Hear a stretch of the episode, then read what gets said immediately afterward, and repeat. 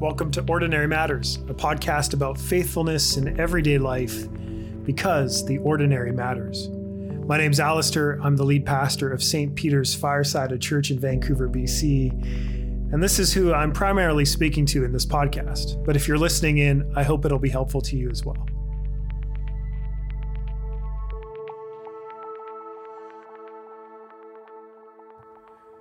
In this episode of Ordinary Matters, I'm sitting in my kitchen with my wife Julia once again. British Columbia just entered into phase two and life is changing around us. And as we enter into this space, we're still actually going to carry grief. I think there's going to be this subtle expectation that as we enter back into whatever the new normal is, that suddenly we'll be okay again. And yet, grief doesn't work that way. And so we want to speak about grief and lament in this episode, and we hope it will be helpful to you. So, Julia, what can you tell us about grief? Grief is a word we use to describe a process. Initially, it was for um, specifically when someone um, had a loved one who died. And researchers watched what happened in that individual as um, they observed their behavior and their emotions. And since then, there have been a few models of grief that have been developed, but usually it's a feeling of loss. In your work as a counselor, is there a model of grief that you gravitate toward or that you assume in conversations? There are two that I most often pull on the classic model of grief by um, Kubler Ross, which is the stages of grief. If anyone's heard of the stages of grief, mm-hmm. that was um, the idea of beginning phases are things like shock or denial and uh, time of bargaining, which is that idea of could I have done something different or um, I'll do something and it'll help the situation go back to the way it was. Then there's uh, stages of big emotions like sorrow or melancholy or anger. And the final stage is acceptance of this new reality without the presence of someone who died. So that's the overarching classic model of grief that I pull on, knowing that it wasn't meant to be linear. Grief um, does encompass all of these elements, and they sometimes travel in a nice, smooth train, and sometimes they don't. So, just as a knowledge base that um, someone who's grieving is going to have moments of denial and shock, moments of big feelings, big negative feelings. They're going to have moments of trying to sort out in their brain if they could have done something, if they'd had any power or control. But ultimately, that we're moving towards a place of accepting the loss, accepting this new reality that we didn't choose and that we don't like. Mm-hmm. So that's one. The other one um, is called the dual model of grief.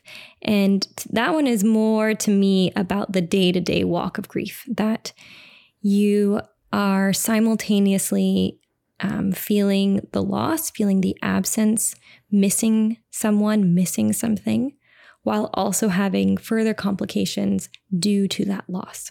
Mm-hmm. So, for example, when someone's spouse dies, they feel an ache, an emptiness, a void um, that takes a lot of their attention, a lot of work, but also they have to plan a funeral. They have to sort out finances. They have to communicate to a lot of people about a lot of things. So there's this work that's done. And um, this model is best illustrated through an image. Um, and since we're on a podcast, I'm going to do my best.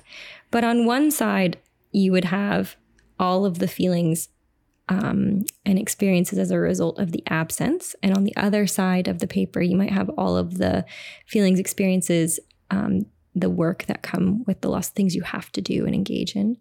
But then there's this wiggly line down the middle, as if you're bouncing from one to the other, from one to the other, from one to the other. And that wiggly line is in my, when I explain it, is like the 24 hour period of actually lived life. That you're not totally in one zone or the other. And grief can be, it can come in different forms. So there's uh, acute grief of a sudden loss, and suddenly you're overwhelmed with grief. And in scripture, we see that when that happens, there's often lamenting, uh, a tearing of the clothes, a, a, weeping, a sackcloth and ashes, a, a, fasting, and in some ways it's involuntary.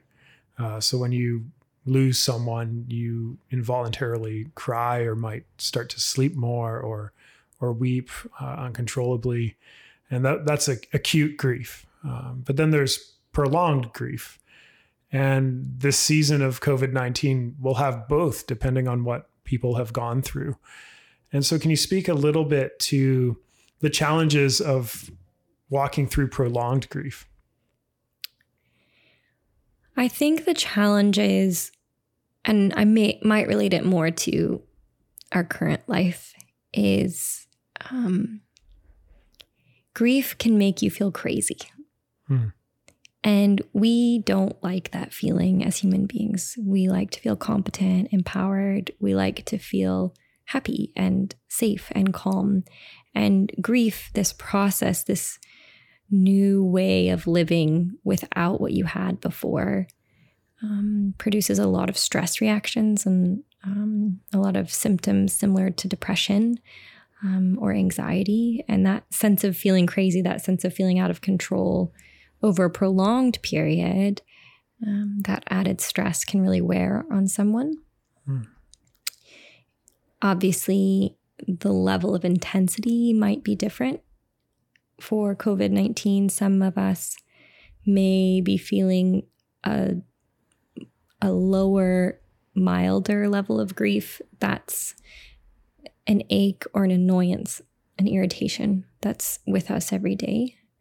But it does affect us. Hmm. And so, part of why we're on this topic is we also want to talk about practices of lament for processing our grief because we live in a culture in which grief is often privatized. That's something you have to deal with on your own, and then you have to emerge in public and put on a face and and move on. And what we want to invite for people is simple practices, simple ways to connect with your grief and to express your grief, uh, to process it and to make space for it, to welcome it, so that as you continue to live your life through this really unprecedented time in human history, um, you don't push down part of yourself. Uh, Brene Brown talks a lot about how you can't selectively numb emotions. You numb one and you numb them all. And should we not make space for our grief, we might actually compromise our joy. We might compromise our compassion. We might end up feeling numb. So we came up with five practices, and we'll talk briefly about each. Uh, the five practices of lament are curl up and cry, find a place to scream, write about your feelings and pain, tell someone about what you've lost and who you miss, or invite God to just sit with you in the silence. So let's start with the first one curl up and cry. And since I really struggle to cry. I'm going to let you take the lead on this one, and I might chime in occasionally. Yeah, I had a lot of fun researching today about crying because uh, having worked in mental health for over a decade, I know from experience that crying is beneficial. But obviously, that wasn't enough information just to share on a podcast. So I had a lot of fun doing some research mm. today. I heard um, that on average, a man cries about twice a month and a woman cries three and a half times a month. I just realized how on average I am. and then I thought that was such a lovely thing. I love figure I love numbers and figures when they just give us a sense of where we are. So if you're on average above or below, there's no judgment, but it's just something to take note of for your own personal mental wellness journey. But crying actually is beneficial. Um, this concept of holding in our emotions or stiff upper lip or being brave is, I think, said with good intentions, but it denies our biology. That in moments of emotion, sometimes sadness, sometimes joy, sometimes embarrassment or fear, we cry. And that is something that happens in our, our central nervous system. So, crying, if you think about babies, is actually a form of self soothing. why we didn't used to know, but now we know that crying, after an emotional cry, your brain releases positive neurotransmitters. So it releases chemicals called oxytocin and endorphins. Oxytocin is the um, commonly called the love hormone. It's the hormone that is produced when you cuddle with someone or when um, a mother is nursing a baby. It's a connecting hormone. And what's amazing is you can cry by yourself and still feel a sense of connection and sense of love that overwhelms your brain the same way as if you'd just been cuddled. So after a cry, oxytocin is released. That's important to know.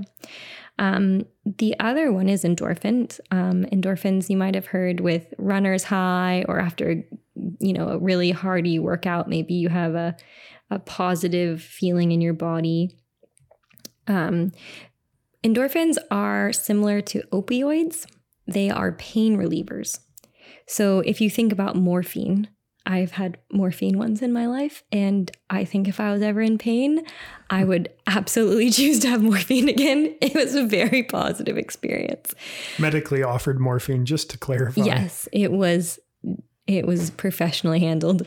Um, so crying can release these pain relieving brain chemicals that can feel calm. So, to me, curl up and cry is just an idea of self soothing.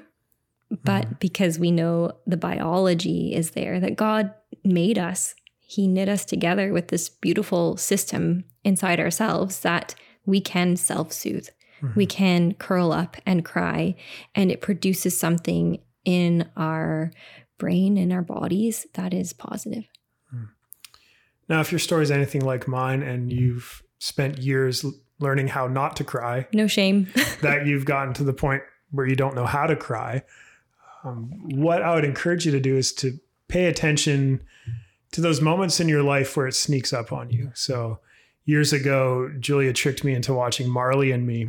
And it wasn't until it about, wasn't a trick. still, I'm processing it. Uh, it wasn't until about three quarters of the way through the movie that I realized that the dog was going to die. Spoiler alert. and I was very upset and cried. And interestingly enough, uh, a person I mentor a while ago was having trouble connecting with his pain over a relationship that didn't work out. And so I said, Well, why don't you go home and watch Marley and me and induce a good cry? And it was surprisingly helpful for him. So sometimes we need aids that can can help us connect. Uh, for myself, recently, due to COVID, some very close friends of ours moved and had to go back home to the states abruptly, and that was really hard. And I couldn't cry in front of our girls, or I I didn't really want to cry in front of Julia right away, and so I had to pull a blanket up over my head and just have time to myself and create a space where I felt comfortable to cry. And so if you struggle to cry, no, you're not alone. Um, and that you might need to use an aid or you might need to have an environment where you feel uh, safe enough to let your wall down, even with yourself, because I don't even feel comfortable crying when I'm all alone. And so uh, just know if that's hard for you, um, that's okay. And uh, there's there's ways you can try to connect with that and grow in your comfort with it. And as Julia's so helpfully highlighted, there's lots of benefits to it, especially in a season of grief and loss. And I think um, there's this lovely thing that it is a response in grief, usually to the melancholy, usually to the sadness, usually to the heaviness of feeling loss. Um, if you're not, if your grief doesn't look like that right now, you you can't force tears. I mean, I guess you could really try with Marley and me. You could probably do that. So the idea is this is one of the five ways mm-hmm. to deal with grief. This one is more oriented towards big waves of sadness. Mm-hmm. Now, the second practice is find a place to scream. And I feel like as an ex emo, screamo singer, I have a lot to say about screaming, but when you came up with this idea, it it struck me as odd at first, although it makes sense. And maybe it struck me as odd as a Christian is screaming seems like quite a violent thing to do. It doesn't necessarily feel like a, safe thing to do. So to add some caveats that we're not encouraging you to scream at anyone. We're not Correct. encouraging you to freak anyone out. Correct. So, what are we encouraging you to do? And how is this a healthy thing to do and not a violent thing to do? Yes. I think the first thing I want to say is that anger is a normal part of grief. Hmm. Anger is a normal part of grief. It is part of the brain process. It is it is going to be at some point something you feel. Um, in my experience with people who grieve, people feel angry from time to time. So the scream idea is mostly about anger is an activating, um, intense, sometimes energized, negative emotion. Mhm. So our bodies have this sense of needing to move or needing to yell or needing to, you know, have a temper tantrum, flail on the floor. Um, so part of this is just knowing that anger is part of the grieving process. And the screaming is trying to find a way that's l- the least destructive as an outlet for your anger. That that energy is going to come out in one way or another. So rather than saying like go for a run because I don't like running, I thought we'll say you can scream. You may have heard scream into a pillow, punch a pillow. You know, um, with little kids, we tell them to stomp their feet. We tell them to move. We tell them to move or to speak, to do something with their body to help that energy find a safe way out. You, if you're with someone, please tell them I'm going to scream right now because I'm angry, so that there so they're not any misunderstanding about why you're screaming. Uh, I guess ideally, maybe we could have said scream into a pillow or scream when you're alone or something. But yeah, we have anger. It's okay. It's okay to have anger. Now, if you are going to scream, as someone who How do we do this? Yes, tell us. tell us how to scream. uh, it was funny when Julia, for both of our pregnancies, our, our midwives, uh, you might not remember this, but gave you advice about how to scream. And it was surprisingly uh, coherent or um, correlated to my own experiences of screaming in a band. You, you don't want to scream high. What, what I mean is you don't want to go for a high pitch. You want to scream from your diaphragm, from your, from your stomach. You want that kind of low growl. Uh, and so, look, if you just scream, They told me to growl. I don't remember this. very different recollections growl. about that. I mean, I can imagine. But you want to you want to scream with uh, diaphragm support. Otherwise, you're going to hurt your voice. Now, if you're just screaming once or twice, you're not going to worry about any vocal damage. But if you don't want to make your voice hoarse and if you don't want to have a sore throat, just use your diaphragm. You know, take a big breath and and let that air uh, f- be forced out. So. Uh, as a pastor, I never thought part of my pastoral advice would be giving you how to tips on how to scream, but I, I hope that might help. yeah, what you said just sparked something I Did it I think- spark joy? it did spark joy. Thank you, Marie Kondo. Uh, the idea also of breath here, that screaming is a forceful exhale. And uh, sometimes that sighing, that deep exhale, that elongated exhale is also soothing to our central nervous system.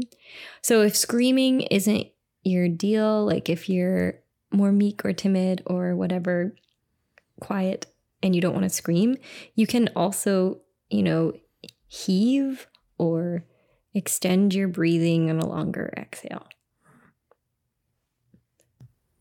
So you can scream. But if you don't want to scream, uh, an alternative is to write about your feelings and pain. Uh, as part of my doctoral research, I came across a book by James Pennebaker. He's a social psychologist, and he's researched expressive writing and the surprising health benefits that come simply by writing about your feelings. Now, in his initial research, uh, participants, all they did was write about their feelings of a traumatic event or a specific event for 15 minutes, four days in a row. And they found that that didn't have immediate benefit, but had benefit six weeks later, six months later. So there's benefit to writing about your feelings and pain, and there's research to back that up. And the goal of expressive writing is to get into almost a stream of consciousness writing about your feelings so that you're not editing yourself or holding back or trying to analyzing it. You're just letting it come out and writing as much as you can, focusing specifically on the feelings you have about what you're writing about and not just describing the event you're writing about. And so we would invite you to that practice if you don't quite feel ready uh, to scream, or if you're struggling to cry, or if, if you're doing either of those things, finding just 15 minutes for a few days in a row to write specifically about your feelings during COVID 19. It might not immediately make you feel better. And in fact, if it makes you feel worse, uh, reach out to someone you trust to talk about that. But the research shows there's going to be benefit in the long run for you if you do that. Mm-hmm. Yeah. And if it is for some reason really distressing, there are crisis hotlines you can call. Um, if for any reason what's coming out in your journal is distressing to you, um, you can look on Google for a crisis hotline in your area.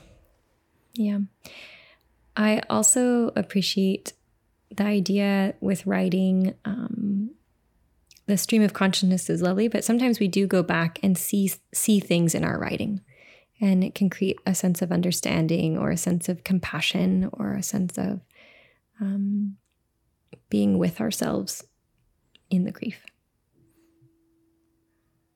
So, our fourth practice is tell someone about what you've lost and who you've missed. In mm-hmm. other words, don't go through your grief alone, but reach out to someone and mm-hmm. talk about it. Mm-hmm. Uh, what can you tell us about the importance of this? On this, I'm going to pull into attachment theory. This is the idea that we were made for connection. You know, we're born into a mother's arms, we're not born alone. And sometimes um, with grief, Alistair, you mentioned this, like we feel a need to do it privately. And then when we're with other people or in public spaces, we put on some kind of front or mask. Um, and I do think that's a way of coping. It's understandable that that might be something we do, but my hope would be that there's, you know, one, two, maybe three people in your life that you could share uh, what's really happening. You could share about the loss. You could share about um, the person you miss. And that is because we're made to be connected to other people, that that has a calming and soothing effect, that has benefit in um, so many aspects of our wellness. And if you're interested, you can research attachment theory and learn more in this time. Um, part of it is that people who you trust can offer you compassion. Maybe you can't offer yourself. They can offer you a hug, and a hug releases oxytocin, which we learned about earlier. They can um, sometimes bring you a meal or do something practically that's helpful that lowers your stress. When you include someone else in the journey, this is again maybe a Christian concept as well as a humanist concept, concept of we're sharing the burden. And there are people in your life who love you, who want to come alongside you, who want to hear. Um, also, there's a cognitive behavioral idea that um, I've experienced with a lot of clients is that as they're talking, when they say out loud the things that have been swirling in their head, they will catch themselves and say, "Wow, that sounds a little bit crazy now that I say it out loud." Or, "Wow, that's that's definitely a dark thought." And almost in saying it out loud, there's a sense of it being free from inside of them and something they can look at and dissect and actually respond to rather than it just swirling around in their mind. So, something about sharing and talking that helps us process that information better. And the last point I'll say about talking is also in the writing. Um, Dan Siegel is a neuroscientist and psychiatrist who works with children, brilliant man. And he has very cleverly come up with a phrase name it to tame it to use with kids who are struggling with big feelings. That naming the feeling will tame it in some way.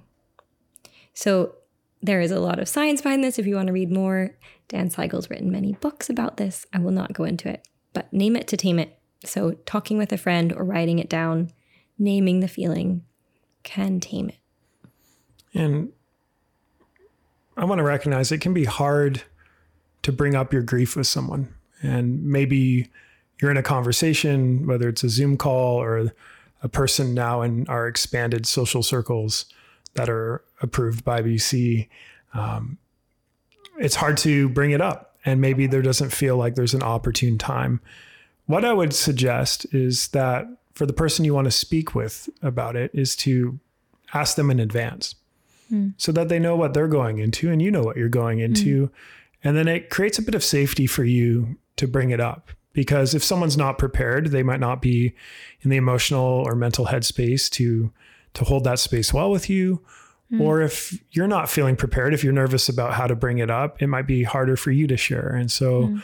with someone you trust to share your grief with, it it could be helpful to say, "Hey, could we meet so I can talk about what's going on and how I'm feeling?"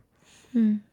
Now, for the four practices we've shared so far, I think it's worth pointing out that all of these practices can be engaged in the presence of God as well. Yeah. So you can cry with God, you can scream before God or scream mm. at God. Mm. You can write about your feelings and pain, but be writing that to God. You can talk to God about what you've lost and and who you miss maybe in your grief. Mm. But one practice and the last practice we want to talk about is to invite God to sit with you in the silence. Or another way of putting it is to sit with you in the absence. And we're so accustomed to filling time, filling space, that we forget that to simply sit still, to acknowledge what's going on in our hearts, what's swirling in our minds, and to take the time to let all of that slowly settle, we can sit with God and God will sit with us. And He'll meet us and He'll weep with us He'll comfort us. He'll speak to that hurt. But we need to slow down first and enter into that silence or enter, enter into that em- emptiness or enter into that absence with Him. Mm. And so that's the fifth practice. Invite God to just sit with you in the silence. Yeah, I love that one. I would maybe just make some suggestions or ideas if this is something you've never done before. Um, one is when you're sitting with God, this is again from Dan Siegel, his research is that um, if we're trying to draw something into our awareness, he has the phrase sift, S I F T. That is sitting and asking yourself, what are my sensations? That's S. What are my sensations? So if you think you're sitting with the Lord, you're sitting in his presence, what are your sensations? These are physical sensations warmth, coolness, um, heaviness, something along those lines. If you're having a hard time being aware of him, ask, as I sit with the Lord with my pain, what are my physical sensations? Then you can move on to I, which is images or imageries? Is there something that comes to mind in a picture? Um, are you seeing God as a father with you? Is he in your using your imagination? Is he interacting with you in a certain way? That's an image. Um, are you seeing Jesus? Are you seeing a spirit? Like, are you, do you have um, in your awareness an image that God might be sharing with you? Or something that you've learned from your own life that's helping you feel uh, close to Him in that moment. F is feelings. These are more the emotional side of our life. So sad, mad, scared, peaceful, powerful, joyful. If you just sit, if you're trying to be aware of God, you could ask yourself, What am I feeling in my emotional center? And the last is T for thoughts. So, what am I thinking as I sit with God, as I try and be aware of Him what thoughts come to mind. Sometimes it's a Bible verse, sometimes it's lyrics from a song. It's it's a word that's been spoken over you or to you. Um, sometimes our thoughts go to a memory or uh, an experience that when God was a comfort. So use our sifting, you know, of what you're aware of to help you in those moments of contemplative prayer. So we offer these five practices of lament to you curl up and cry, find a place to scream, write about your feelings and pain, tell someone about what you've lost or who you miss, or invite God to sit with you in the silence. And as BC restarts, as other places restart, as we enter back into a more active life, a less uh, isolated life, we want to acknowledge that our grief is coming with us into that process. And we want to help you uh, make room for that, name that, and try these practices so that you can connect with your grief and so that you can express it and know that the Lord is present to your grief. Uh, and so you can be compassionate toward yourself because He's compassionate toward you. You can be kind toward yourself because He's kind toward you. You can be gracious toward yourself if you're not entering back into regular life the way you would like because He's gracious toward you. And as we connect with His compassion and His kindness and His graciousness, uh, may we extend that toward others as well during this time because it's a struggle for every single person. Mm.